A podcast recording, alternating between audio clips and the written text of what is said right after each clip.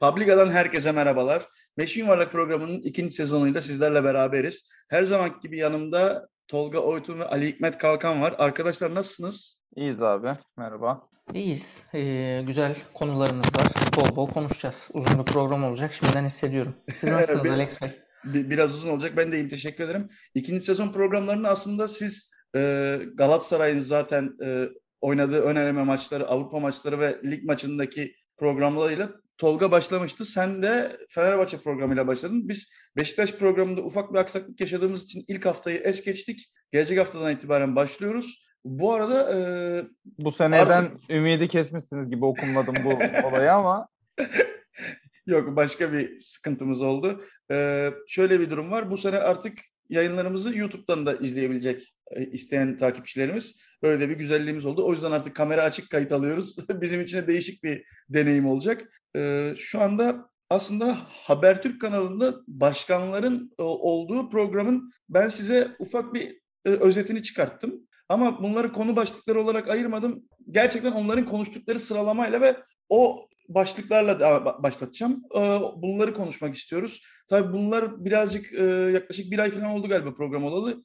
O yüzden bazı konularda gelişmeler oldu. Bazılarında hiçbir şey olmadı. Bazılarında hiçbir şey olmadığına rağmen hiçbir ses çıkmamaya başladı gibi garip bir durum var. Onları da konuşuruz. Yani güncele de biraz gelmeye çalışacağız. Bence haklı çıktık ya. İyi yaptık yani. En başta zaten öyle konuşmuştuk. Başkanların ne demek istediğini konuşmaya gerek yok. Ne demek istediklerini söylediler zaten. İki saat program yaptılar. Hani biz biraz daha bekleyelim. Bakalım bundan bir ay sonra ne olacak, ne değişecek onu görelim istedik. Ee, iyi oldu bence. Daha iyi oldu. Hemen ertesi gün yapmaktansa. Bence de güzel oldu. Direkt başlıyorum programa. Ee, program daha başlar başlamaz Ali Koç bize şu anda buradaki dört başkan Pasolik sahiplerinin %78'inin e, sahip olduğu kitleye hitap eden başkanları diyerek zaten çok sert bir giriş yaptı. Bu şey demek yani biz ligin %78'i zaten bizim demek. Bundan sonrası zaten konuştuğumuz her şeyin referansı bence bu cümleyle başlıyor. Zaten sonrasında Ahmet Ağaoğlu'na lafı verdiler ve o da %78 pasolik bizde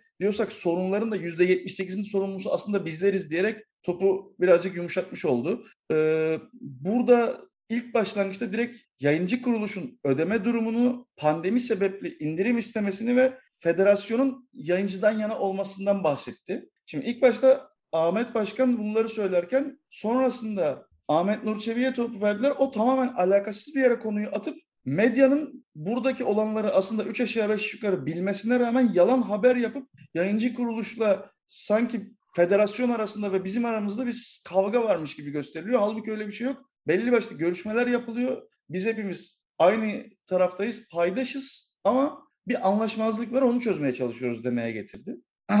Ali Koç burada e, federasyonun sorunun özüne inilmediğini 19 kulübün imzasının olmasına rağmen hiçbir şekilde bizim kararımızın olmadığı şeylerin e, federasyon tarafından yapılmasından dem vurdu. İs- İsterseniz ilk başta direkt bu yayıncı kuruluş konusuyla başlayalım o yüzden. Başlayalım abi. Başla Ali. Ne- yani neresinden başlayayım? Ne diyeyim yayıncı kuruluşla ilgili biliyorsunuz hani geçen sene de çok İstiyorsan s- Be direkt- fair. Sen be fair'la başla. Bilgiyle başlayayım değil mi? Geçen sene de bunları çok konuştuk. Yani nedir bu beynin anlaşmazlık vesaire ıvır zıvır falan filan diye. E, onun tekrar altını çizeyim. Öyle e, küfürlü tezahürat televizyona yanlışlıkla çıkmaz. Onu e, birbirimizi kandırmayalım. Oradan bir başladı gerginlik zaten. Sonra bu para meselesi hep konuşulan bir şeydi. E, Ali Koç bir sürü rakam da verdi. Şimdi onları da söyleyeceğim size. O rakam konusuna girmeden bir hızlı bir giriş yapalım diye Tamamdır. verdim. Ee, durmadan indirim yapıyoruz. Öyle söyleyeyim o zaman. Rakamlara girmeyeyim. Ee, durmadan indirim yapıyor olmamız da yayıncı kuruluşla alakalı e, bir ciddi bir problem. Biz bunun kendimizle alakalı olan tarafını hani marka değeri vesaire geçen seneki programlarda çok tartıştık. Bize neden para versinler kısmını. Ama onun haricinde e, yüzdeler, indirimler vesaireler çok ciddi problem. E, yayıncı kuruluşla anlaşamamak ayrı bir konu e, federasyonun kulüplerin isteklerini uygulamaması ve yayıncı kuruluşu koruması apayrı bir konu. E, o yüzden hani yayıncı kuruluşla ilgili tabii ki onlar indirim isteyecektir. Mümkün olduğu kadar az para vermek isteyecektir. E, e, kulüp tarafı da mümkün olduğu kadar çok para isteyecektir. Federasyon neden burada Bein Sports'un tarafında duruyor da kendi ülkesinin kulüplerinin tarafında durmuyor? Ben sadece buraya parantez açmak isterim. Uzatmadan bırakayım sözü.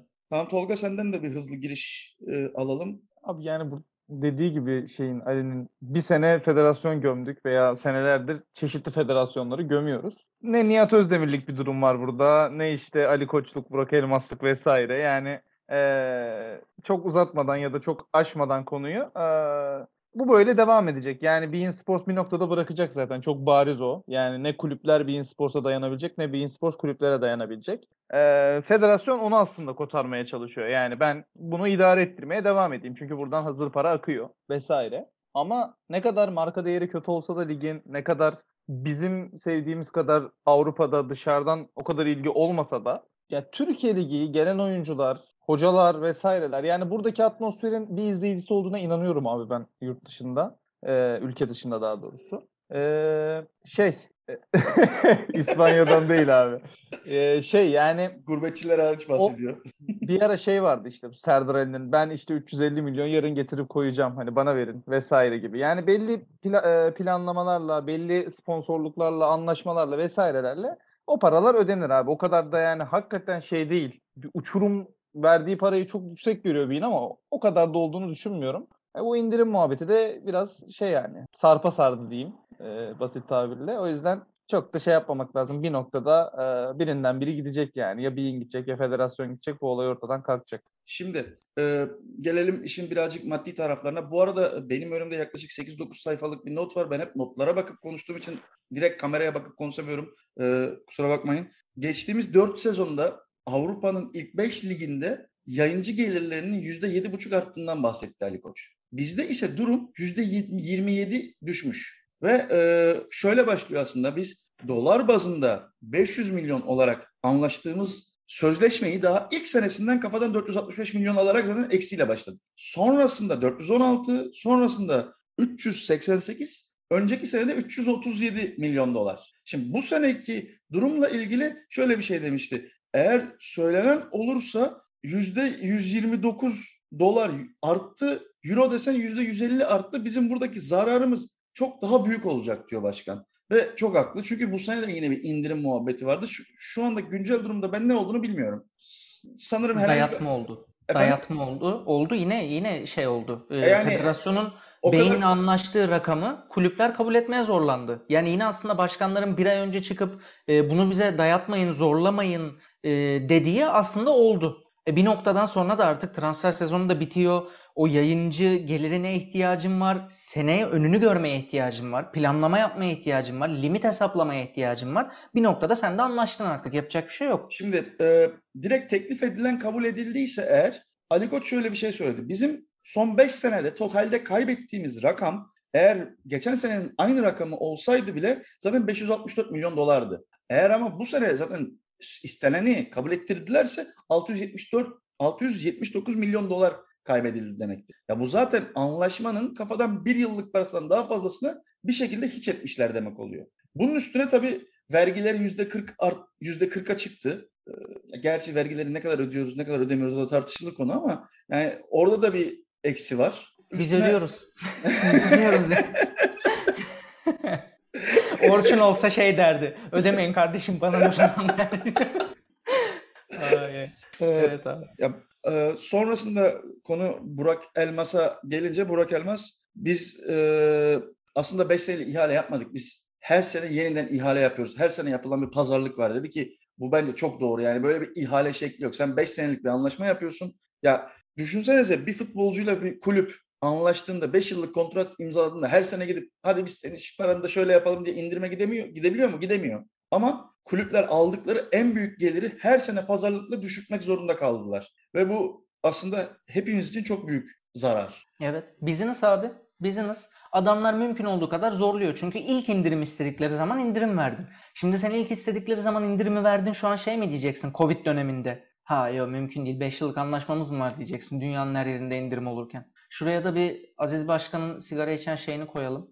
YouTube video şeyinde o e, yarın öbür gün dolar 8 olursa ne yapacaksınız diye Göksel Gümüşler'le kavga ettiği hani sen kurdan da gol yedik yani olay sadece şey de indirim de değil kurdan da gol yedik e, sabitleyince kuru 5 yıllık Tabii. bir planlamada. o, da, o da saçma yani ülkede hiçbir şeyin kurunu sabitleyemiyorken Siz hayırdır yani o bayağı saçma bir konu. Şimdi burada Burak Elmas tabii sistem değil kişiler değişmeli dedi. Her sene yabancı kuralı değişilir mi konuşulur mu gibi laflar da etti ama bunları şimdi kapatıyorum çünkü bunlar zaten önümüzdeki dakikalarda da konuşacağımız konular. Ee, sonrasında Ağoğlu lafı aldığında da aslında bizim belki de hiç aklımıza gelmeyen, hiç düşünmediğimiz işin Anadolu kulüpleri kısmından bir örnek verdi ve bu Türk futbolu neden düşüyor'nun çok net örneği. Çünkü şunu diyor. Yayın gelirinde biz dört büyükler olarak %20 ile %40 arasında bizim gelirlerimizde önem arz ediyor diyor. Ama Anadolu'da bu %60 ile %90 arasında değişiyor diyor. Şimdi şu demek. Yani Anadolu kulüpleri için yayın gelirinin düşmesi eşittir her şeyin düşmesi. Yani burada bile aslında öyle ya da böyle dört büyükler göreceli olarak kazançlı çıkıyor. Baba yani tamam da neyse. Anadolu Kuru- Kulübü'nün yöneticisini mi zengin edeceğiz bu saatten sonra kurban olayım ya. Ya yani, tamam canım. ha, şimdi Neyse değil, neyse değil. Gir, gir o konuya. Neyse Yani- değil, doğru. o- Babacım yani yok Robinho'larmış e, Sivas'a Roberto Carlos getirdim. Yok işte Eto'yu Antalya'ya getirdim. Getirme babacım yani. Senin harcını nereye getiriyorsun yani? Yok bu sene Ethem Sancak Real Madrid El, e, neydi El, Galac- El Galacticos kuracağım falan diyor. Yani kafayı yemişler abi. Sen Şimdi bir Kayseri haddini bileceksin yani birazcık. Sorry ben orada biraz ters düşünüyorum açıkçası ortalamaya göre yani. Ya o Tü- Türkiye gerçekleri tabii ama buradaki işin e, rakamsal noktasında da başkan dediği doğru. Ya bir de sonuç olarak her zaman Trabzon Anadolu'nun sesi olduğu için de doğal olarak Ahmet Başkan'dan bu çıkışı beklemek Ha, Kulüpler Birliği Başkanı o çok ya bir onun de o çık- var zaten. onun onun çıkış yapmasından doğal bir şey yok yani mecbur çıkacak. Ee, bu arada Of. şöyle de bir şey söyledi. Eskiden yani bundan 5 sene önce biz e, aldığımız 3 puan karşılığı olarak kazandığımız gelir euro bazında 700 bin euro iken şu anda 190 bin euro diyor. Buradaki düşüş çok acayip. Ya tabii bu tamamen kurdan dolayı ama e, yani kaç tane oyuncuya TL ödeme yapıyoruz? Yani bu sene iki senedir Galatasaray yerli oyuncularına TL ödüyor. O zamana kadar onlara bile euro ödüyordu yani. Onda da zaten galiba devlet bir kural çıkarttı da o yüzden o hale geldi diye biliyorum yani. Çünkü her takımda öyle yok ben alırım ben almam. Hatta özellikle gurbetçi oyuncular ya benim bütün ailem Avrupa'da yaşıyor, Hollanda'da, Almanya'da yaşıyor. Ben niye TL alayım diyen oyuncular falan çıkmıştı onu hatırlıyorum. Ki zaten AOL'da giderlerimiz döviz bazında artarken gelirlerimiz düşüyor diyor. Ee, yani o orada zaten işin Covid kısmına girdiler artık ve bence artık birazcık oraya girelim. Yayıncı indirim istiyor ama asıl biz zam istemeliyiz. Çünkü e, bir şekilde yayıncı kuruluş Covid döneminde yine parasını aldı, yine maçları izlettirdi ama ne taraftar geldi ne bir şey oldu. Yani kulüplerin geliri çok daha büyük zarar gördü Covid döneminde. Ee, bununla ilgili Ali sana atacağım ben topu direkt. Bunu kim söylemiş? Bu biz zam istiyoruzu Ağoğlu mu? Ağoğlu. Ağoğlu söyledi. Yani biz aslında bizim zam almamız gerekirken Covid'den dolayı biz çok daha kötü durumdayken federasyonda biz bunu istemeliyken yayıncı kuruluş gelip Covid'de biz çok zarar ettik biz de indirim yapın dedi diyor. Ya indirim ne Doğru. kadar saçmaysa zam talebi de o kadar saçma bana göre yani. Covid yüzünden daha mı fazla para aldı Bein? Yok aynı parayı aldı yani. İşte ama Mantık yani indirim olarak. istiyorlar. Tamam o oradan onu zaten eleştirmek için söylemiştim. Tabii canım. Yani. Zaten o işte bu kadar. Hani aslında bunun çok üzerinde durulacak bir noktası yok. Çok net bir durum var yani. Burada e, Covid'den dolayı e, çok basit düşün. Şimdi Covid olunca diyelim ki evde Bein Sports'un var. Full maç paketi. Maçları izliyorsun. Bir sene sonra Covid oldu. Tribünler kapandı. Maçlar oynanmaya devam etti. Hala Bein Sports paketin var. Hala ayda sabit o paket, parayı ödüyorsun. Hala maçları izliyorsun. Ama sen maçları izlerken geçen sene e, kaç kişi gitti maça? Sıfır. Ne kadar gelir elde etti kulüpler gişeden? Sıfır. O yani saçma. Tolga'nın dediği gibi. İkisi de saçma bu arada. Yani aynı mantık Covid e, tersten işlemiyor mu? Tamam maçları göstermiş olabilirler. Maç göstermeden dolayı parası azalmamış gözüküyor olabilir ama burada bir organik etki var. Organik etkide e, insanlar paketlerini iptal etti. Çünkü nereden baksan maç seyretmek bir lüks Türkiye'de. Tabii yani. Covid'den işe etkilenen insanlar organik etki dolayısıyla ilk olarak belki Dijitürk'ünü iptal ettiler. Bu okey buna bir lafım yok. Hani izlenmeleri düşmüş olabilir bu açıdan bakarsan. Ama benim de e, taraftarım gelmedi kulüp açısından bakarsan. Yani burada ne zam ne indirim. Tolga'nın dediği gibi ya da Burak Elmas'ın dediği gibi 5 yıllık bir anlaşma yapmışız abi. Bu ne böyle her sene her sene indirim indirim indirim ya. İhale yapmayalım o zaman. Her yıl ya da her yıl ihale yapılsın. Bu arada bence de yani her yıl ihale yapsınlar bundan sonra madem hep böyle bir saçmalık olacak. Haklılar yani gereksiz bir stres var ortada. Yani şimdi burada tabii e, Ağoğlu Spor Toto'dan gelen gelirlerin de e, öneminden bahsetti ama tabii orada şimdi şöyle bir durum var. O şöyle diyor. Futbol hariç geriye gelen 62 federasyonun en büyük gelir kaynağı Spor Toto %80 %90 oranındaki tek gelir kaynakları. Hatta bu ya bizdeki şey diyor o kadar önemli değil diyor. E, o yüzden işin o kısmına girmiyorum. Sadece ama not olarak eklemek istedim. E, Başımızı belaya sokacaksın. Öyle paslar atıyorsun ki Ah başımızı belaya. Türkçü, ah Türkçü Yani. kardeşim benim be. Yani Spor Toto'yu tekelleştirirsen Spor Toto gelirin düşer tabii şimdi burada. Ee, neyse. Yok Devam Spor edelim. Toto'da gelirler düşmemiş. Tam tersi Spor Toto'da ge- gider yani gelirler artıyor diyor. Artar abi çok normal. Ama şunu diyor. Spor Toto'nun sahibinin kazandığıyla bizim kazandığımız arasındaki şey artış aynı değil dedi özetle. E, Spor Yani Toto'nun sahibi her düşmüyor. yerden kazandığı için abi. O yüzden Yani Milli Piyango'dan da kazandı. Neyse ben gidiyorum. Ziraat Bankası'ndan da kazandı falan yani. Aynen. Bu arada şey e, işte ona düşüyor denir. Hani pasif bir e, Yani. zarar söz konusu orada. Evet, tatsız. ya e, sonra e, asıl bu sorunların kaynağı biziz. Çünkü bu MHK 60'lardan beri böyle bunu değiştirmek için hiç çaba sarf edilmedi. Bağımsız kurul yerine bağımlı olsun, bize bağlı olsun istendi. E son onun da sonuçları artık böyle yavaş yavaş bu hale geldiğe getirdi lafı. Ee, burada tabii daha fazla böyle şey örnekleri de verildi. İşte X kuruldaki birisinin akrabasının başka bir kurulda onu denetlediğiyle ilgili filan örnekler, isimler verildi. Şimdi onlara çok fazla detaya girmeye gerek yok. Ee, o ara tabii Burak Elmas şöyle bir cümle kurdu. Biz ortaya çıktık ve bu sorunları ya çözüledik ya da çözülecek başka yolu yok dedi. Üzerinde Ahmet Nur Çebi biz hemfikiriz ve federasyon bizi dinlemiyor. Bunlar bir şekilde çözülecek dedi. Ondan sonra da Ahmet Ağaoğlu işin yabancı kuralı kısmına gelip yerli oyuncu kalitesini arttıralım diye böyle bir şey olsun diyorlar. Ama onlar olmadan olmaz. Yabancı sayısı değiştirilmemeli dedi. Zaten bu arada yani bütün başkanların ortak şeyi yabancı sayısının değiştirilmemesi noktasındaydı ama Tamam, tamam da kurban olayım. Burak Elmas dışında bu üç başkan zamanında değiştirilmedi mi bu kural geçen sene ya? O kural geçen sene alınmadı mı yani? Hangi kural? Yabancı kuralın değiştirileceği kesinleşmesi geçen senenin başı değil mi abi? Tamam ama 2020'nin şeyi başı. Ama şeyi o zaman da kabul etmediler kulüplerin ki. kulüplerin verdiği yabancı kuralı e, kabul edilmedi. Kulüpler bu arada orada Tamam abicim açıklama yapıldı mı? Geçe. Yani biz bunu bir buçuk iki senedir biliyor muyuz bu senenin düşeceğini? Yabancı sayısının düşeceğini. Biliyoruz. O zaman Burak Elmas dışında üç başkan da başkandı yanlış bilmiyorsam. evet. doğru doğru. Ya o zaman da buna benzer bir tepki gücü veremiyor muydu abi? Hadi bizimkini geçiyorum bak. Hiç adamdan saymıyorum. Yani aynı tepki verilemez miydi yani? Bu Ya arada zaten hani o zaman da amaç- Kulüpler Birliği olarak zaten biz bunu kabul etmiyoruz, biz bunu istemiyoruz diye açıklamalar yapılmıştı. baba, şu anki Yapım- tepkiden bahsediyorum ben. Şu anki O tepkinin aynı- olması mümkün değil. Galatasaray yok. Nasıl yapacaksın? Yani Galatasaray, Beşiktaş ve hiç kimse kusura bakmasın Trabzonspor'un e, Kulüpler Birliği Başkanı olmasının orada etkisi çok büyük. E, katılıyorum. ikincisi Bence de de siyasi etkisi. E, Beşiktaş, Fenerbahçe ve Galatasaray'ın aynı noktada olamadığı o zaman şunu tartışalım. Limitlerden, Bein Sports'tan iki sene evvel Ali Koç ben bunlara imza atmayacağım. Bu Bankalar Birliği anlaşması doğru bir anlaşma değil dendiği zaman iki sene sonra bakarız dedi Galatasaray. E şimdi öyle olunca sen nasıl tepki koyabilirsin? Ama şu anda Ahmet Nur Çebi de, Burak Elmas da, Ali Koç da aynı noktada. Bankalar Birliği anlaşmasında da aynı noktada. Limit'te de aynı noktada. Bein Sports'ta da aynı noktada. Dolayısıyla şu an tabii ki daha güçlü bir etki oluyor. Öbür türlü Ali Koç çıkıp kendi konuşuyor. Fenerbahçe camiası tepki veriyor. Kulüpler Birliği açıklama yapıyor ki o Kulüpler Birliği'nde Galatasaray yok. Sen düşün. Yani o dönemi hatırlarsan. Ne günlerden geçtik böyle. Ne günlerden buna bir geçtik tane yakarım. Bak, buna bir tane yakarım. Vallahi yani hakikaten orada bir de şey e, kulüp yararına hareket ediyor. O da enteresan. Bir kulübün yararına hareket ediyor Kulüpler Birliği diye e, Kulüpler Birliği'nden ayrılmıştı Galatasaray.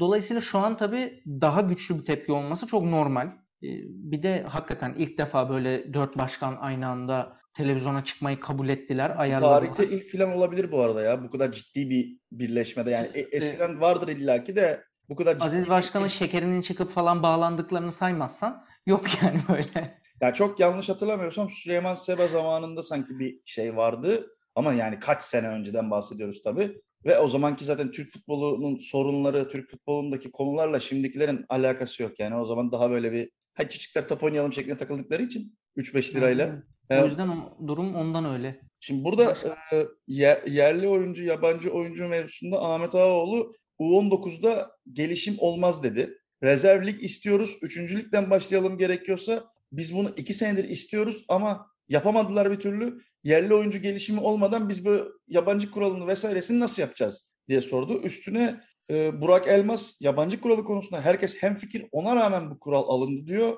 Yani milli başarısızlığın bu kuralla ne alakası var dedi hatta. Yani bunun onunla hiçbir şekilde alakası yok. Etiyopyalı atlet başarılı olunca güzel de biz milli marş okunmuyor demeyi biliyorsunuz diyor. Yani bize rağmen bu kural alındı dedi. Ee, orada Ahmet Nur Çebi de yani bu işlerde anlaşılabilir ama bunun bir futbola yararı yok deyip e, işi ekonomik kısmına getirip ekonomi büyüklerde bu işlerde daha da derinleşiyor. Mesela amatör branşlarda da vergilerden dönen para bizlere aylardır ödenmiyor. Federasyon bize bu konularda destek olmalı dedi. Şimdi işin amatör branşlar kısmındaki o işte vergi iadeleridir vesairedir kısımları zaten rezalet durumda. Hani ben onların içinde de yaşadığım için bir süre biliyorum. Ee, onu komple geçeceğim. Bundan sonra Ali Koç Bankalar Birliği muhabbetine giriyor. Onu bir bekletiyorum. Şimdi bu yabancı kuralı konusunda Burak Elmas'ın dediği laf çok doğru. Öte yandan işte biz bugün senle de konuştuk Ali Twitter'da da işte yazdığımız şey hani milli takımla alakalı olsun şu olsun bu olsun deniyor ama şu anda bütün takımlar Fenerbahçe'si, Beşiktaş'ı, Galatasaray'ı, Trabzon'u belki Anadolu takımlarının tamamı gurbetçi arayışında. Ve bu gurbetçilerin hangisinin yani genç gelsin, birazcık daha orta yaşlı gelsin, hangi milli takımı seçeceği belli değil. Ya da Türk milli takımına herhangi bir katkısı olup olmayacağı belli değil. Türkiye'de eğitilmiş birileri değiller bir kere kafadan önce. Türk eğitimi almış değiller. Şimdi biz bunları yerli oyuncu olarak nasıl sayabiliyoruz? Bana bu da çok saçma geliyor. Tolga başlasın. Ben hani hukuki tarafını anlatırım. Okey. Öyle hukuki hukuki tarafına Ali bağlasın. Yani zaten ondan seçiyorlar abi. Yani buradaki oyuncuların iyi olmadığının farkında oldukları için. Bizim milletimiz yani zorda bir kaçış yolu bulmayı sever biliyorsunuz. Yani bu her yerde, her işte, her ortamda böyledir. Onlar da madem buna izin var okey biz de buna gideriz diyorlar. Yani kulüplerin o anlamda yaptıklarında bir sıkıntı görmüyorum ben. O açıyı bıraktıysan e, Ferdi'yi falan şu an oynatıyorsan mesela Türk statüsünde Mesut'u saymıyorum. O başka zaten. Ama yani okey benim için hiçbir sıkıntı yok. Gelsinler oynasınlar abi. Ne yapacaklar yani Türk diye He, bir sonraki şeyde sanırım şey var. E, seneye olacak yabancı kurulunda. Bir de altyapıdan bir oyuncu şartı mı var? Yanlış mı biliyorum onu? Normalde de zaten hep vardı o. Yani yabancı zaten bizim problemimiz o. Oyuncu yetiştirelim milli takıma diyoruz. Abi zaten senin kulüplerinde hali hazırda altyapıdan ya da yetiştirme bedeli ödediğin ya da kendi yetiştirdiğin oyuncu bulundurmak zorundasın kadroda. Bu yüzden zaten Galatasaray'ın kadrosunda İsmail Çipe var. Fenerbahçe'nin kadrosunda yedek kaleci, üçüncü kaleci Ertuğrul altyapıdan geliyor. Bak Arda, Muhammed bunların lisansı var. Sen bu işte 24 kişi mi ne total kadro? 28 mi? O total kadroda hani ilk 18'e aldığın ayrı o total kadroda galiba 4 tane falan bulundurman gerekiyor. İlk 18'de de birdi en son. Şu an ne oldu bilmiyorum. Yanlış hatırlamıyorsam en son birdi. Yani öyle bir kural Hala var. Altyapıdan oyuncu sen her şekilde zaten maç kadrosunda bulundurmak zorundasın ve hep zorundaydın. Bunun şeyle alakası yok. Yabancı kuralıyla alakası yok. Hatta mesela daha güzel bir kuraldı bence bu. Buna Elif Elmas falan da dahil. Erken yaşta alıyorsun, geliştiriyorsun. 2 ya da 3 sene sonra. Ferdi'nin şu an mesela altyapı statüsünde oynuyor yanlış bilmiyorsam. Çünkü 3 yıldır Fenerbahçe'de. Yani çok genç yaşta geldi. 3 yıl kulüpte kaldı. Şimdi e, o altyapıdan oyuncu bulundurma zorunluluğu statüsünü kazandı gibi. Ya bu hep vardı. Bunun mesela şeyle ne alakası var yabancı kuralıyla? İşte ne güzel yetiştirebilirdim buradan. Bu bir. İkincisi Fenerbahçe'nin şimdi Helsinki maçı var Perşembe günü. Bütün dünya sakatlandı. Ee, yok yani Santrfor yok şu anda. Samatta'yı saymıyorum. Gitsin kola etsin. Şimdi küfür edeceğim neyse. Ondan sonra yok yani şu anda. Ve şey tartışılıyor. Ya Sinan Gümüş'ü kadro dışı bırakmasaydık. Şimdi bir Tiam olsa oynatmaz mısın Samatta yerine falan. E abi evet oynatırsın. O bambaşka bir tartışma. Kadro dışı bırakmasaydın, verim alsaydın. Bak Galatasaray Fegül'den verim aldı. Ee, başkan göndereceğiz demesine rağmen. Alabilirsin. Ayrı bir dava, ayrı bir konu. Ama ya senin altyapın var abi. Playoff oynadı senin U19 takımın. 3 tane santrfor var ve hepsini şey diye pazarlıyorsun. Çok büyük adam olacak, çok büyük adam olacak diye pazarlıyorsun. Neden bu kadar zor yani? O Arda Okan Kurtulan'ı oradan çekip de 19 yaşındaki çocuğu Perşembe günü maça çıkarmak neden bu kadar zor? Niye yani? Bunun gerekçesi sadece şuysa ben ona inanmıyorum. Kesinlikle rezervlik olmalı. U21 adı altında değil. Hakikaten takım olmalı. E, rezervlik olmasa da ikinci, üçüncülük olmalı. Bak İspanya'da var. Dünyanın her yerinde var. Real Madrid, Castilla, Barcelona B. Adamlar şampiyon oldu, lig atlayamadı. Aynı ligde oynayamayacakları için mesela. Yani var abi bu yapılıyor. Ama ben şuna da inanmıyorum. Ya abi bir Fenerbahçe Castilla olsaydı İşte bak Perşembe Arda Okan oynardı. Rezervlik olsaydı altyapıdan oyuncu çıkardı. Bu bu kadar da basit değil abi. Öyle ya da böyle bu sene playoff oynadı altyapıdan çocuklar. Maçlara çıktılar, lig oynadılar U19 ligi ve sen 19 yaşında çocuğu alıp kadroya koyamıyor musun yani? Abi ben çok pardon böldüm hani. Yo, yo, Rez- tam- rezervlik rezervlik olduğunu varsayalım. Ben o rezerv ligin Türkiye'de nasıl işleyeceğini çok açık söyleyeyim. Alanya'dan bir tane topçu alacaksın abi. Berkan aldık 4 milyon euro. 3 milyon artı rezervlikten beğendikleri bir oyuncu. Bu rezervlik bu işe yarar abi Türkiye'de. Hiç öyle oyuncu geliştir, kendi takımını al falan değil yani. Türkler para kısmında işe yarar yani. E, Ya da bak bu sene ne oldu? 40 kişi Fenerbahçe bir geldi. İşte çift otobüsler, havuz şakaları, o capsler falan da zaten aşırı komikti. Fenerbahçe topuk yerlisi kampı diye 40 kişi havuza giriyor falan. Abi e, göndereceksin işte 10 tane genci rezerv lige göndereceksin kafadan 30. E, Böyle işlere yarayacak yani. Kadro boşaltmaya yarayacak. Bilmiyorum. Ali sen işin yasal kısmına girmeden önce bir de ben şeyi söylemek istiyorum. Bu yabancı kuralıyla ilgili e, yabancı kuralının nasıl söyleyeyim yani şimdi onaylayan da denmez de tam olarak hangi kelimeyi kullanacağımı bulamadım. E, söyleyen insanların hep söylediği bir laf var. Avrupa'da da bu iş böyle. Orada da yasak var. Tamam da? Avrupa kaç ülke tek ülke gibi sayılıyor? Avrupa Birliği anlaşmasından dolayı. Yani Fransız bir oyuncu Almanya'da yabancı statüsünde oynamıyor ki. Bizde öyle bir handikap var yani senin tamam biz de yapalım okey yabancı kuralını koyalım Avrupa'dakinin aynısını yapalım. Ama biz de Avrupa Ligi'nde oynayan Avrupa pasaportlu olan hiç kimseden yabancı statüsü şeyi almayalım o zaman. Okey. Ben o zaman okeyim gerçekten. Yani Amerika'dan gelen, Afrika'dan gelen, ne bileyim Avustralya'dan gelen, Asya'dan gelen oyuncu yabancı statüsünde oynasın. Ama Avrupa'da Avrupa'dan gelen oynamasın o zaman deyip topu sana veriyorum. Direkt işin Abi, legal kısmını e, anlat. Aslında işin legal kısmına oradan bağlanır. Güzel söyledin. E, yani Avrupa Birliği'nde Burak Elmas da yayınında bunu söyledi zaten Sayın Başkan. Dedi yani 5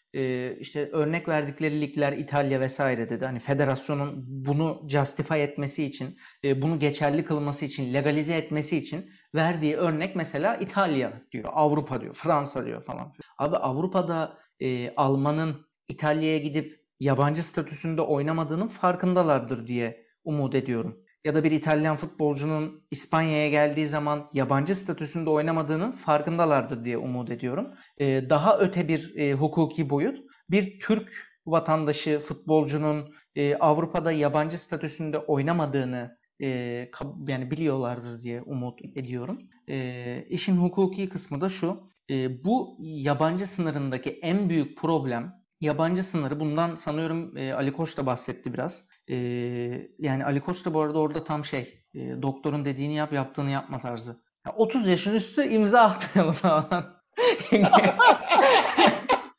tam şey doktor yani teşhis çok iyi. Tam doktor muhabbeti.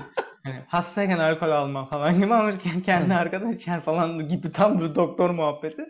Abi e, yabancı kuralı bir kere öyle konulur. O konuda yüzde yüz haklı ve e, örnek verilen her yerde bu böyle. E, hukuken de böyle. Çünkü şöyle bir e, çalışma statüsü verme şansın yok. Çünkü yabancı sınır doğrudan çalışma hukukuna dayanıyor. Bayağı uluslararası hukuka dayanıyor. Yani senin gelen sporcuya sen vize veriyorsun. Çalışma vizesi veriyorsun. Bu bayağı ciddi hukuki bir olay.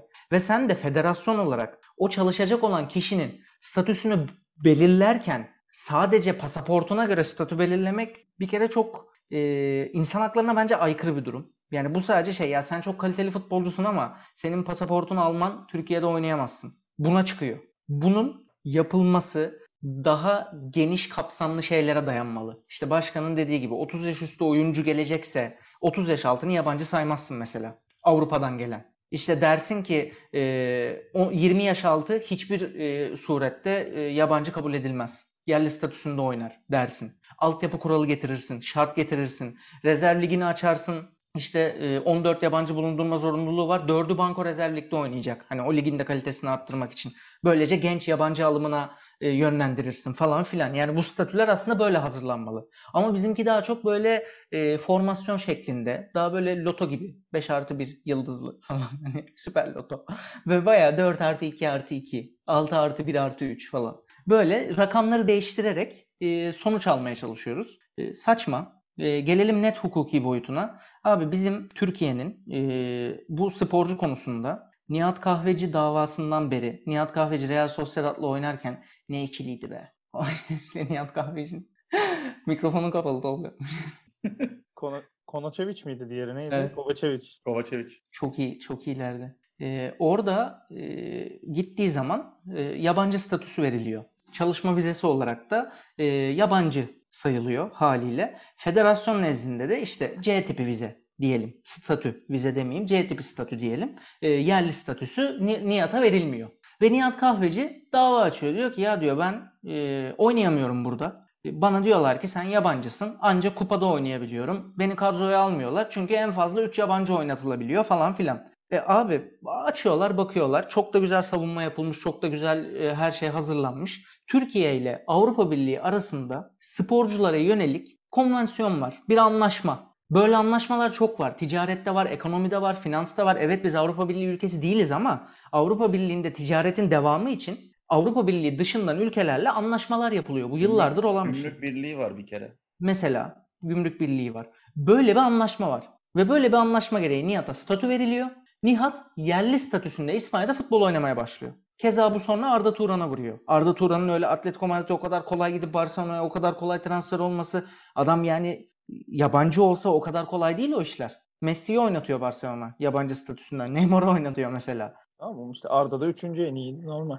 Yani normal o dönemde. E, dolayısıyla e, on- ona da yaradı. Ondan sonra İspanya'ya gelen bütün Türk topçular yerli statüsünde oynadılar. E şimdi baktığın zaman hukukun en temel ilkelerinden bir tanesi karşılıklılık ilkesi. Yani sen bir yerde bir şey yapıyorsan karşısında da aynısını yapıyorsun. Karşılıklılık ilkesi var. Bir anlaşma var çünkü. Yani Avrupa Birliği ile Türkiye anlaşmış. Türkler orada yerli statüsünde oynuyor. Avrupa Birliği ülkesi vatandaşı Türkiye'de yerli statüsünde oynayamıyor. Böyle bir şey mümkün değil. Bir şey diyeceğim. Hukuk aykırı bir kere yani. Bir Avrupa vatandaşı olan bir oyuncu bu konuyu dava açsa kazanır. Bence de bunun şeyi yapıldı bu arada. Ee, Ünal Aysal zamanında Tolga daha iyi hatırlar. Ee, öyle bir anda bir gaza gelip bir yükselince Drogba'lar, Schneider'ler bilmem neler böyle bir şey oldu. Hani yabancı sınırı 6'ydı galiba o dönem yanlış hatırlamıyorsam. Ee, bir o dönem Ünal Aysal bunu bayağı bir Ben sanki şey Drogba Schneider'ler varken getirmeye çalıştılar, getirdiler. evet zaman yani takımda vardı sanırım onlar. Ben yanlış hatırlamıyorsam. Öyle öyle takımdalarken işte. Yani ben bu adamları niye yerli statüsünde oynatamıyorum kardeşim muhabbeti vardı. Hatta Arda galiba İspanya'daydı o zaman. Tabii. Ee, Tabii, yanlış tabii. hatırlıyor olabilirim ama onun onun örneğini bizzat hatta Ünal Aysal aynı bu örneği vermişti o dönem. Üstüne gidilmedi. Çünkü e, bazılarının hoşuna gitmiyor. Avrupa Birliği'ni Türkiye'de serbest bırakmak politik tarafı da var. Menajer tarafı da var. Kulüp tarafı da var. Tolga'nın biraz önce bahsettiği Anadolu kulüplerini artık zengin etmeyelim e, tarafı da var. Yani var oğlu var. Bunun tabii ki tamamen hukuka aykırı ve biri bunun üstüne gitse bunu düzeltir. Bunda hiçbir problem yok. Ama federasyon aynı bu yeni aldığı talimatlardaki kararlar gibi ben özerkim, bağımsızım, ne istersem yaparım diyor. Yani üstüne gitsen ne Hmm. olacak gibi bir durum var şu anda. Bunun tamamıyla tepeden bu yapının değişmesi gerekiyor. Ama çok net bir şekilde son sözüm şu olsun bu hukuki kısımla ilgili. Mince kim? Yabancı. Ama Dimitris Pelkas değil. Bu kadar.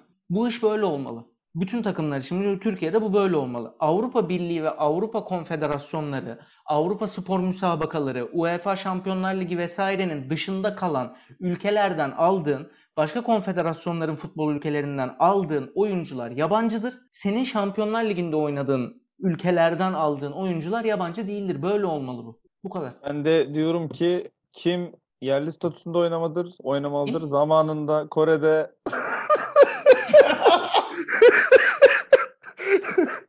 birisi yerli statüsünde oynayacak. Yapma ama yapmasam olmazdı ya. İkinizden birinin bunu yapacağını bekliyordum da. Ama ortaya açtı yani. Nasıl yaptı?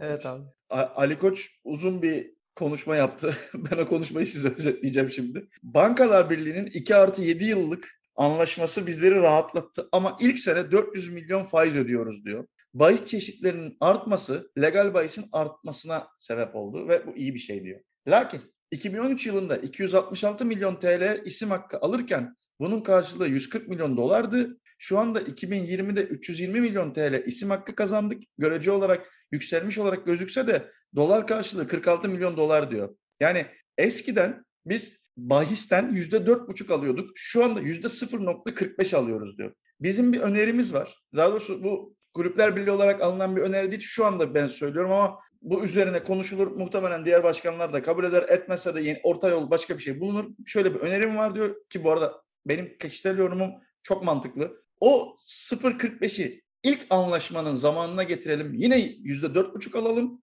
O parayı da direkt ana borçtan düşelim diyor. Yani o para bize hiç gelmesin. Direkt Bankalar Birliği anlaşmasındaki o borca gitsin diyor. Bence çok mantıklı. Çünkü ben bu borçların kulüpler tarafından ödenebileceğini sanmıyorum. Ve bundan birkaç sene sonra çok daha büyük problemlerle karşı karşıya gelebiliriz gibi geliyor bana. Yabancı kuralında da süreç yönetimi çok kötü oldu. İşlerine gelince bizleri dinliyorlar, işlerine gelmeyince bizi dinlemiyorlar. Böyle bir şey olamaz dedi. Sözleşmelerden çıkamıyoruz. Oyuncular bizi sıkıştırıyor. Biz net olarak ihracatı arttırmazsak bu konuda hep bu sıkıntı olmaya devam edecek dedi. Ki bu çok mantıklı. Bu zaten temel ekonomi ilkesi. Ee, bunun için 10 senelik devlet yapılanması lazım, tesisleşme lazım, okullarla çalışmalar lazım, hocaların yetiştirilmesi lazım. Ve bununla ilgili bize en azından bir sene erteleme ve üç senelik bir karar verme mekanizması sağlanması lazım. Şu anda elimizde hepimizin belli başlı anlaşmalar var ve anlaşmalardan çıkamıyoruz. Çünkü oyuncular da durumun farkında. Bizim tepemize çıkıyorlar dedi özetle. Uzlaştıktan biz bu arada bu bir sene erteleme ve üç senelik kararı konuştuk. Uzlaştık.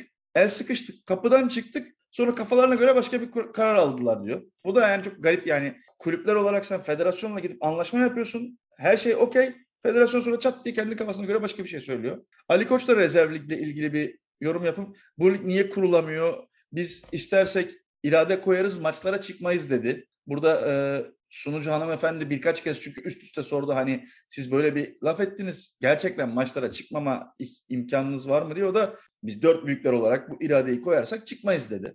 Ee, yayıncı anlaşmasında kulüpler birliğinin gerektiğinde pazarlık masasında olması gerektiğini çünkü bu işin kulüplerden ayrı yapılmaması gerektiğini söyledi ki haklı. PCR testlerinin bile ödenmediğini onların bile bizlere ödetildiğinden bahsetti. Ayrıca heh, tam senin dediğin nokta işte Nihat örneği verilmiş. Artı 6'ya girecek Avrupa Birliği vatandaşları Avrupa İnsan Hakları Mahkemesi'ne gidebilir diyor. Gitsin abi gitsin ama işte kulüplerin de destek olması lazım burada. Tabii canım.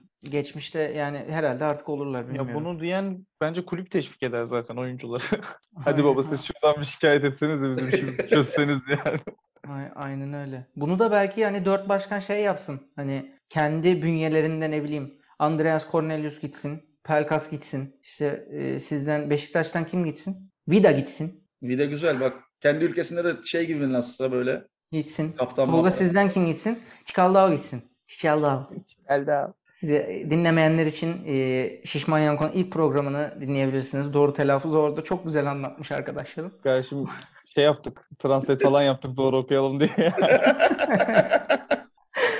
o, bu arada abi bir şey diyeceğim. PCR'ı bak orada biraz şeyim. E, gerildim orada.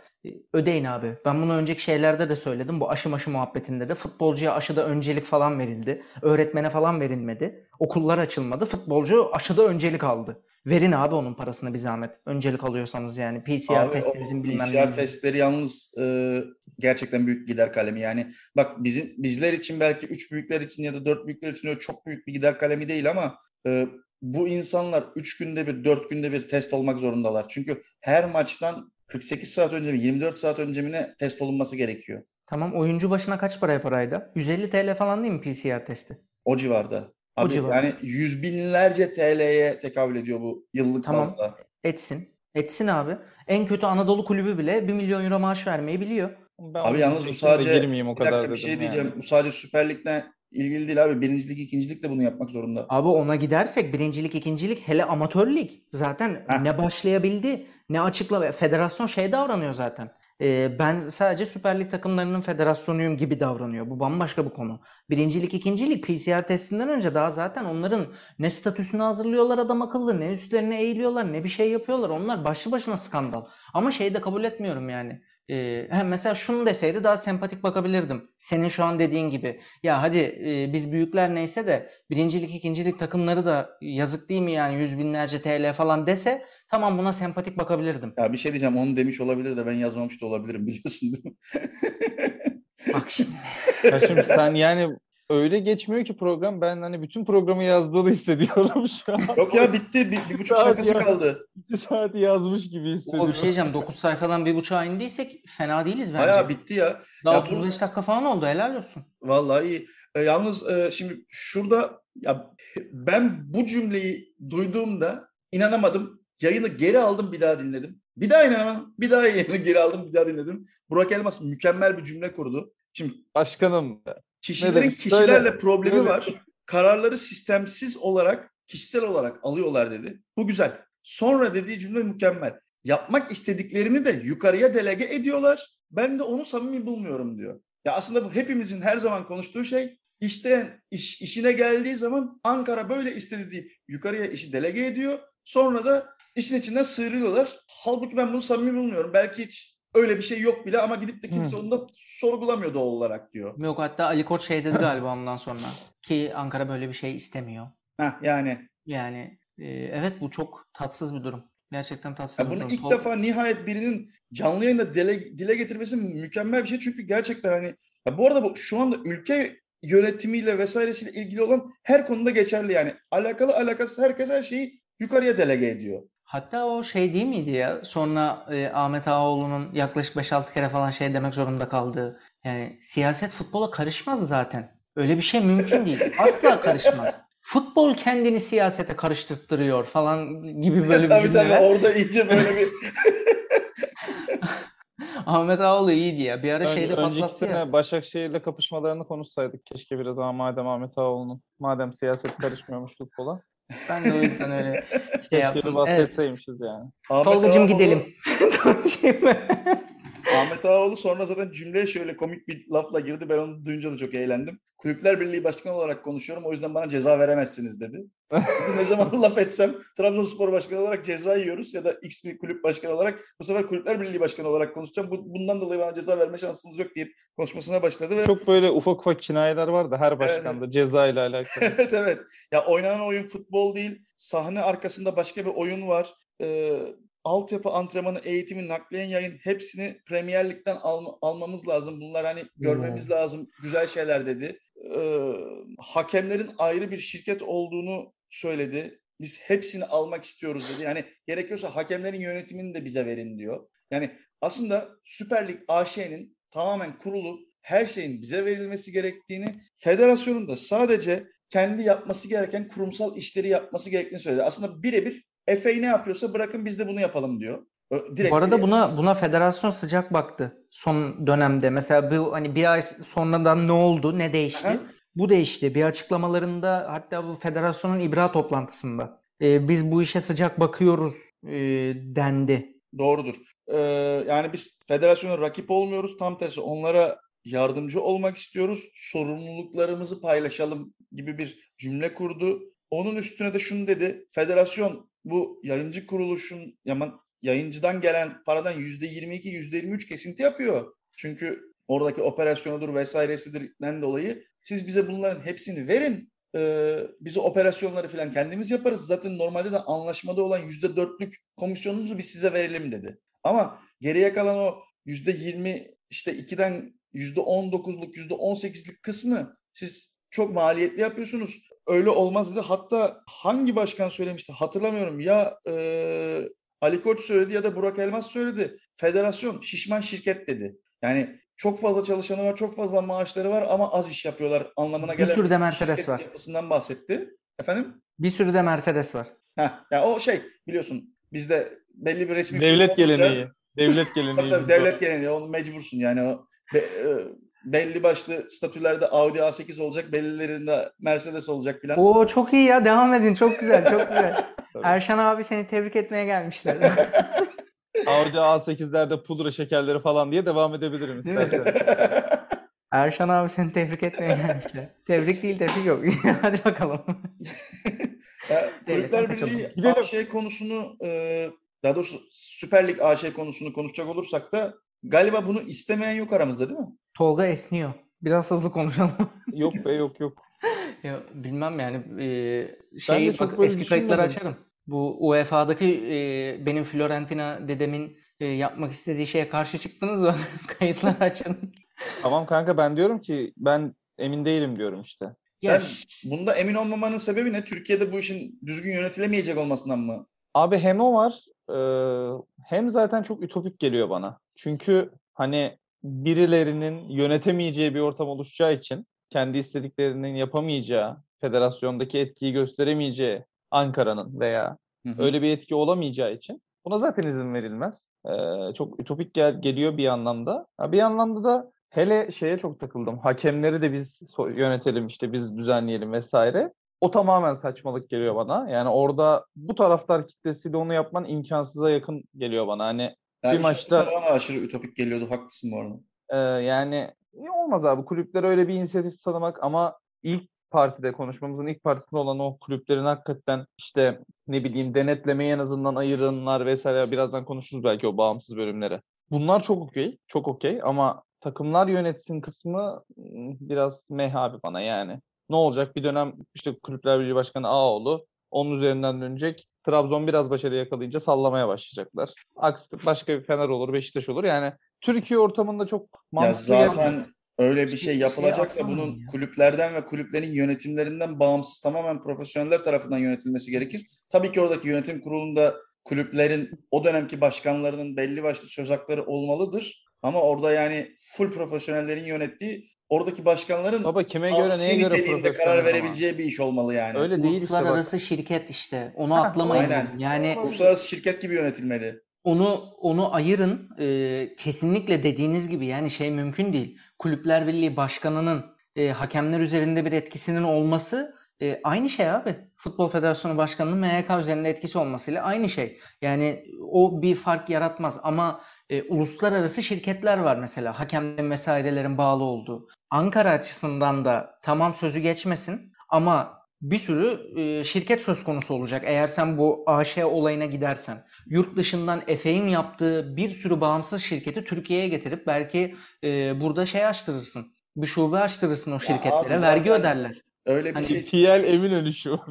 Değil mi? Ya öyle bir şey Hmm. Türkiye'de olsa zaten hepimiz bu işin farkındayız ki yani en az devlet kademesinden ve federasyon kademesinden de birer seçilmişin yönetim kurulu içerisinde olacağı kesin. Aynen öyle. Yani o bir şekilde o kısım halledilir. E, hakem vesaire açısından da dediğiniz e, daha uzun vadeli en azından bypass yapabileceğimiz ya da bir tampon koyabileceğimiz bir şey olur. Bunu özel şirket şeklinde yönetilirse. Ama 5 sene sonra e, şey çıkar mesela bir tane başkan. Bu an zaten o şirketi niye o şirket? Açın bakın kayıtlara. Ona Trabzon'un başkanı istedi de seçtik o şirketi falan denir. Sonra başka şirket seçilir falan. O onlara olur yani Türkiye'de. O yüzden o ütopik kısmına ben de katılıyorum. Ama bir noktada da e, şu anki federasyon yapısından iyidir. En azından bağımsız olur. Parasını verir, profesyonel iş yaptırırsın yani en azından.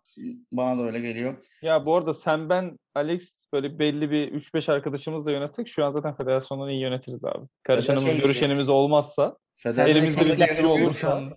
Serdar İlçelikler gibi oldu. Ya Federasyon Yönetimiz yönetimi abi. ya abi. Federasyon bayağı idare ediyor yani. Bu, bu cümleyi kim kurmuştu ilk hatırlamıyorum ama. idare mi itaat mi? Dere. Federasyon e, çok ben yani yönetim e, iradesi ve yönetim refleksi e, olmayan bir e, kurum federasyon.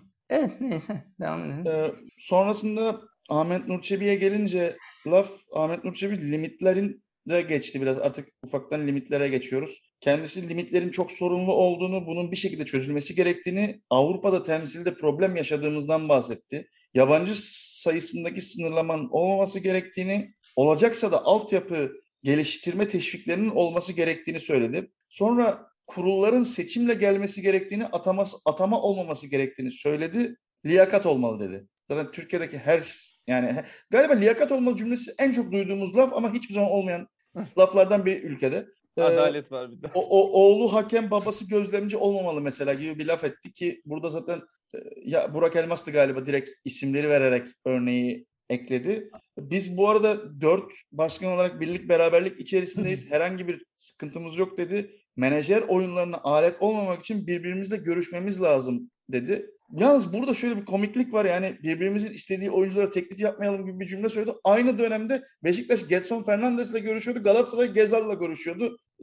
Yani çok saçma bir Burak Elmaz orada biraz şey yaptı. Bak bu Galatasaray'da var. Ee, bunu e, yani camiaya şirin görünmek var. Yeni başkan. Güçlü de geldi. E, az farkla kazanmasına rağmen. E, iyi de bir yönetimi var. Gerçekten sağlam da bir yönetimi var. E, orada hani menajer oyunlarına gelmeyelim. Evet bence de gelmeyelim. Dört başkan zaten biz birbirimizi ararız vesaire dedikten sonra e, çıkıp da e, Galatasaray istediği oyuncu istediği teklifi yapar e, çok hoş değil. Bu arada bu gerçekçi olan Burak Elmas'ın dediği, Ahmet Nur Çebi'nin dediği değil. Her kulüp istediği oyuncuya istediği teklifi yapar. Burada sadece başkanlar arasında şöyle bir nezaket olabilir. E, risk almak istemiyoruz. Hocamız da istiyor. Ahmet Başkan biz e, Gezal'a teklif götüreceğiz haberiniz olsun denir. Bunda bir sıkıntı yok. Bu çok güzel nezakettir. Ama Beşiktaş ilgileniyor diye Galatasaray ilgilenmeyecek falan bunlar çok ütopik şeyler. İkincisi de biraz Ahmet Nur Çebi şeyde eleştirmek istiyorum abi bak. E, Ali Koç çok açık konuştu. Hem rakamsal olarak bütün finans şeylerini verdi. Ankara'dan falan isim verdi. O böyle hakem makem gözlemci muhabbetlerine. E Burak Elmas desen keza öyle. Ağoğlu desen çalışmış gelmiş. E, eline listeler verilmiş. İşte etik kurulu, e, etik kuralları, FIFA'nın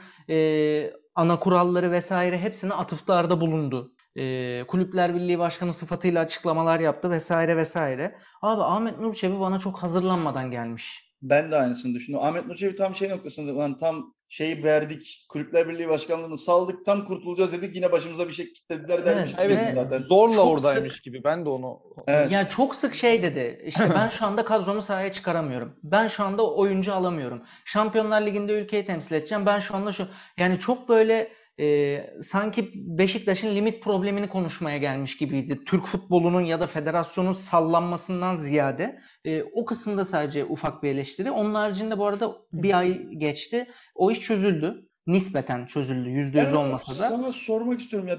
Üçte birden üçte iki. Çözemedim oldu. çünkü mantığını. Şimdi bir dakika Fed, Avrupa'dan gelen para gelecek seneki evet. limite etki edecek. Bizim bu seneki limitle bir alakamız yok. Biz Ahmet Baş yani Ahmet Başkan da geçen gün şey diyordu. Biz var olan 11'i bile sahaya sürmekte zorlanıyoruz limitten dolayı derken biz bu transferleri nasıl yaptık? Nasıl bu limitlere girmedik? O iş nasıl oldu hiç anlamadım. Yani ki şey de yok hani 1903 TL'lik herhangi bir kontrat da yok ortada. Şimdi onu nasıl yaptı ben de anlamadım. Çünkü bahsedilen isimler ve Beşiktaş'ın imza attığı isimler milyon eurolarla paralar alıyor. Bir daha 2-3 kişi daha gelecek. Yani benim anladığım kadarıyla Beşiktaş gerçekten bütün Avrupa gelirini e, ve bütün e, şampiyonluk gelirini neyi var neyi yok her şeyini e, şu anda kullanıyor anladığım kadarıyla. Sıfırı görecek. E %25'te sapma var. Şeyi bilemiyorsun belki e, söz aldı. Hani %25 sapma %40'a çıkacak. Onları bilemiyorsun. Hani bir anda böyle çatır çatır yapmaya başladığına göre. İkincisi şey zaten onaylandı. Sizin hani katılır katılmaz trink geliri var ya. Evet. 15 milyon euro.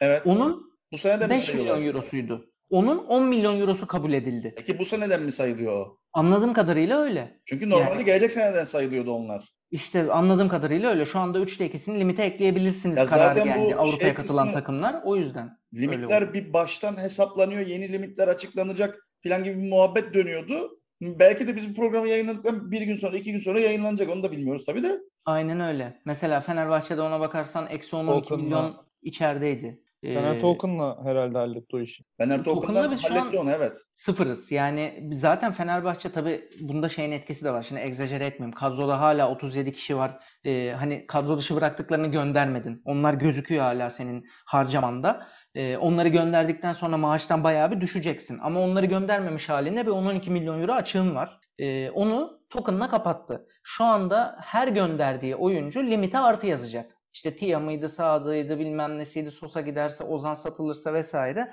limite artı yazacak. Ee, yani bilmiyorum çözdüler bir şekilde. Yoksa dediğin gibi o programda Ahmet Nur Çebi 11'imi e, sahaya çıkaramıyorum diyordu. Evet. Ardından çözüldü o mevzu. Benim anladığım Avrupa e, statüsünden dolayı bu sene Avrupa'da mücadele edeceği için o trink gelir bu seneye sayılıyor.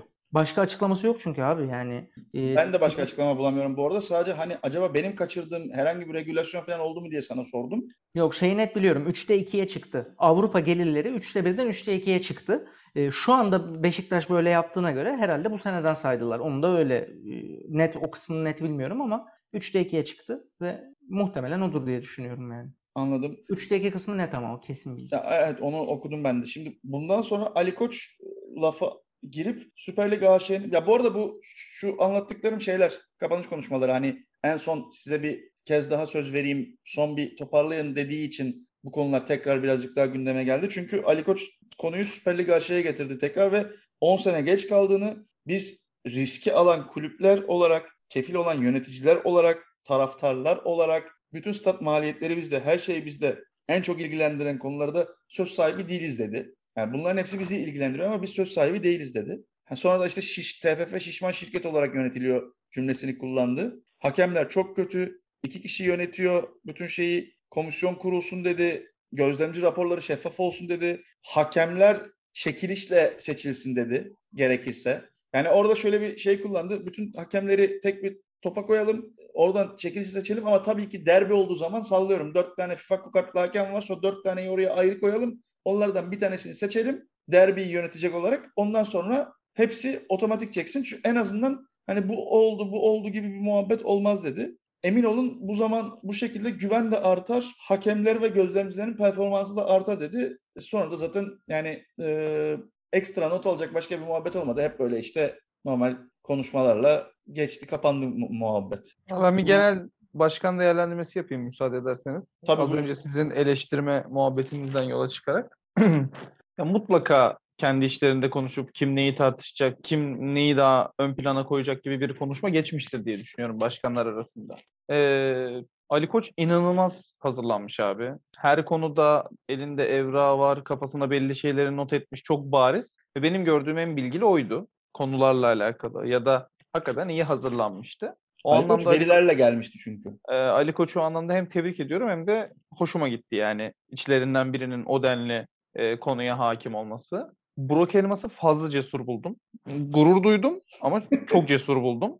Ee, yani işte o aralarındaki konuşmadan belki bir ihtimal hani Ali Koç'ta zaten aralar kötü hem iktidarın işte hem TFF'nin vesaire bazında Burak'a paslamış olabilirler. Burak Başkan'a paslamış olabilirler o cesur hamleleri diye düşünüyorum. Yoksa mutlaka kendi kafasına göre de belli şeyler söylemiştir ama yani o vurucu ya da sert cümleleri sen söyle gibi bir konuşma geçmiştir diye tahmin ediyorum. Çünkü hepsinin Burak'a denk gelmesi biraz tuhaf geliyor bana. Hani hepsinin neredeyse bütün sert söylemleri o söyledi. O anlamda öyle bir paylaşım olmuş gibi. Ahmet Nur Çebi'yi şöyle düşünüyorum. Ali'den farklı olarak e, bu sakin ortam Beşiktaş'a yaradı abi. Yani şampiyon oldular. Hiç ortamı germediler. Ne bir açıklama ne bir şey. Sadece Sergen'in eller havaya goyguyu vardı tüm camiada. Dolayısıyla belki de bu ortam bize yarıyor. Biz sessiz sessiz usul usul bunların da yanında olarak hani karşı değiliz. Yanındayız. Ama usul usul bu ortam bize yarıyor gibi düşündüm ben Ahmet Nur Çebi'nin tavrını. Hiç hazırlanmadığına katılıyorum. Çok bariz de o zaten. Ahmet Nur e, Ağoğlu da çok bariz bir şekilde siyasi çekincelerle, başka şeylerin korkusuyla biraz da o da bir şeyler söyledi. Çok pasif değildi bence ama o, o zaten ama işin birazcık daha böyle devletle barizdi görüşen yani o da. evet. olduğu için o, o dengeleri de sağlayarak devam etti. Yalnız söylediklerinle ilgili bir şey çok üzücü ya. Hani Galatasaray Başkanı'nı çok cesur buldum diyorsun ya. Abi yani ülkenin en büyük futbol kulüplerinden hatta spor kulüplerinden bir tanesinin başkanı belki en büyük aynı zamanda sivil toplum kuruluşlarından birinin Hı. başkanının e, zaten ülkenin en cesur 2-3 insandan biri olması gerekir mantıken. Tamam ben bunu kötü Ya, anlamda söylemedim. bu zaten. şey işte hani olumlu anlamda söyledim. Tabii tabii ama şey ya bu hani normalde beklemiyoruz ya bunu yapmalarını. Üzücü olan kısım o. Ya işte ben danışıklı dövüş olduğunu düşünüyorum. Yani bu belli ki aralarında konuşulmuş. Burak sen hem yenisin hem Galatasaray'ın başındasın. Yani güçlü bir camiadasın bizim gibi. Ama bizim bazı Ali Koç'un eminim yani bunu söyledi. Benim bazı problemlerim var. Bu çıkıntılığı ben yapmayayım demiştir adam haklı olarak. Zaten uğraşıyorlar. Yalan mı Ali yani böyle bir düşünce çok mantıksız Benim başkanım öyle şey yapmaz. Hayır, ma- ma- mantıksız bir düşünce değil abi yani. Zaten Abi benim şey sorunlarım var vesaire yani. Ee, bu adamların hiçbiri e, ne konuşulacağını bilmediği bir ortama girmez. Tabii canım. E, Kimin tabii. ne diyeceğini bilmediği bir ortama girmez. Tabii ki yüzde yüz konuşulmuştur ki konuşulmalı da zaten. Öbür türlü televizyonda düşünsene şey bir durum olduğunu. Tabii Birbirlerini yani reddediyorlar. harcama limitleri bir iki öyle değil ya falan olmaz yani haliyle bir şeylerde konuşmuşlar, anlaşmışlar. Biri e, yumuşak e, doku olmuş, öbürü sert çıkmış. Diğeri aradan çıkıntılık yapmış. Onları net konuşmuşlar belli yani. Bu arada şeyde e, araştırdım bir yandan eksik bilgi olmasın. E, tahmin ettiğim gibi dediğim gibi o bu sene kullanılmak üzere e, limitlerde pandemiye özel e, kulüpler istedi ya bu gelirler böyle olmaz biz sahaya Pandemiydi. çıkamayız mektup yazdı vesaire. Aynen öyle pandemiye özel. Bir de yabancı oyuncu maaşlarına kur sabitlemesi yapmışlar. 8.96 TL 1 euro. İyiymiş. E, o da rahatlatmıştır. Çünkü şu anda bütün harcama limitini hani futbolcu maaşlarını 8.96 ile çarpıp TL yazıyorsun. E, onun da etkisi var. Yani Euro'nun onu falan görmüş olması bu sene e, böyle devam ederse etkilemeyecek. Peki devletimizin büyük şeyle ya 5'e düşerse ne olacak? Yine zarardayız.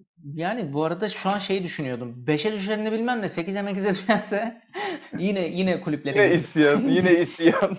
Yine bize girdi yani. Bir yok de yok şey o, o tarz anlaşmalarda şey vardır. Düşerse 6 Var. kabul edilir vardır. O işin şakası canım. Bir de %25'e limit çıktı zaten. Geçen sene %15, %30'dan %25. Onun dışında UEFA gelirleri, sermaye artışları e, ve talimatta belirtilen diğer bütün gelirler için 1 bölü 3 değil yani otomatikman bu talimattaki diğer bütün gelirler dediğine göre bu şimdi bilet millet vesaireyi de etkileyecek. E, 1 bölü 3'ünü değil 2 bölü 3'ünü. Böyle düşünün. E, borcu e, kulüp gerisinin e, kulüp gelirinin yarısından fazla olmayan kulüpler için de %100'ünü.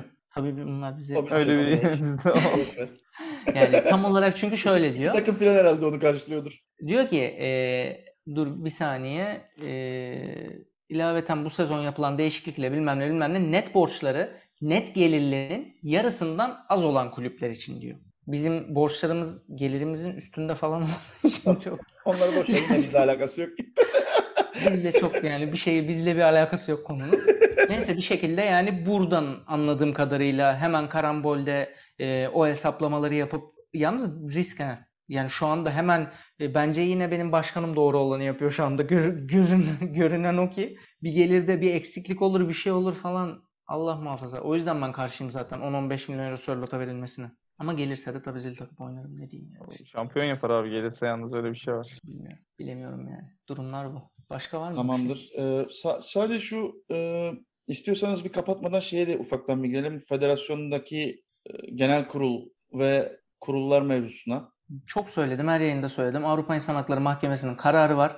Ee, bağımsız değil diye. Ee, tahkim kurulu için, PFDK için. Yani e, abi işte aynı şey. Yani federasyon ben özerkim canım ne isterse onu yaparım diyor e, adeta. E, Avrupa İnsan Hakları Mahkemesi kararını hala uygulamamış ve bağımsızlaşmamış olmak bir skandal. Ama muhtemelen kulüplerde kulağının üstüne yatıyor şu anda. Hani bu Süper Lig AŞ muhabbetine sıcak bakıldığı için e, o değişince zaten otomatikman bağımsızlaşacak e, mantığı var anladığım kadarıyla. Ama kurullarla ilgili zaten yanlış anlamadıysam ufak bir parmak bal çalmak durumu da oluşmuş. Duruyor abi Metin Tokat. Yani Eh. istediğinde bulunsun. Aynı MYK devam ediyor yani.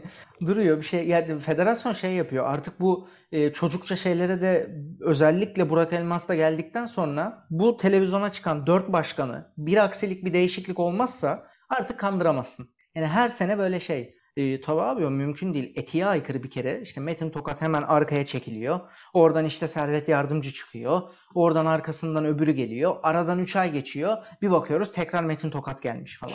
Yani bunları artık yemezler e, bu dörtlü diye düşünüyorum. Ama bu yani federasyonun kurullarının bağımsız olmaması artık şeye doğru gitti. Bağımsız değiliz üstüne bir de dikte ediyoruz. Ne istersek onu yapıyoruz. Ona doğru gidiyorlar adım adım yani. Tolga. Tolga'nın senden de bir kapanış konuşması alalım mı? Ben yaptım az önce kapanışı. Ben kapandım. Yoruldu. O, o, o standby moda geçmiş bile zaten. Yoruldu. O zaman e, Meşin Yuvarlak programının ikinci sezon birinci bölümünü kapatıyorum. Allah'ım şükürler olsun. Yine bizi kaos dolu muhtemelen bir sezon beklediği için herhalde bize çok fazla şey çıkacaktır yine malzeme çıkacaktır konuşacak. Gelecek hafta Evet. görüşürüz. E- eğer bir aksilik veyahut da çok aşırı böyle sakin bir futbol iklimi yaşanmazsa. Çok enteresan bir şey olması lazım böyle. Rozier kırmızı falan yerse olur. Hemen yaparız bu program. Aa! Aa bu görüntülüydü değil mi bu? Aa, Aa emoji de koyayım şuraya. Abi ben daha şeyi anlatmadım. TFF, beyin beyin vesaire artık bir, bir saat oldu onu bir sonraki Evet, evet. hafta Yani o- anlatırız. Daha onları konu var sonraki yani. hafta konuşuruz. Ya işin şey kısmında daha özellikle belki hani merak edenler falan vardır hiç konuşulmuyor. Saha içiyle ilgili özellikle hiçbir şey konuşmuyoruz zaten bu programda ama e, şu olaylar biraz daha belli olsun. Galiba dünkü konuyu birazcık daha şey konuşuruz. hem ne olmuş ne bitmişi bir anlarsak O an onu anlayamayacağız abi. Onu anlayacak olsaydık bugün anlardık. Ben ona kanaat anlatmazlar değil mi? Ya bugün bekledim yani. Markanın açıklamasında işte terim çıkar bir şey söyler. Ne bileyim Burak Başkan bir açıklama yapar yani. Yanlış anlaşılma olmuş, şunlar olmuş ya. Bunlar çünkü şimdi olay ciddi bir boyut ya. Kamuoyu tepkisi de oluştu ya. o yüzden ben açık, açıklarlar diye düşündüm. Ee, açıklamadılarsa daha açıklanmaz abi. Marka özürünü diledi, para cezasını aldı, kadro dışı kaldı. TFF kaç maç verecekse cezasını verecek. Ondan sonra tamam. Bitti iş yani. Yani zaten eğer dediğiniz gibi yani ben de seninle çok benzer düşünüyorum. Eğer bir şey çıkmazsa üstüne konuşacak bir şeyimiz kalmayacak demektir de eğer işin iç yüzü birazcık daha ortaya çıkarsa üstüne konuşuruz belki. O zaman görüşmek üzere. Gelecek hafta buradayız yine. Görüşmek üzere. Sağlıkla kalın.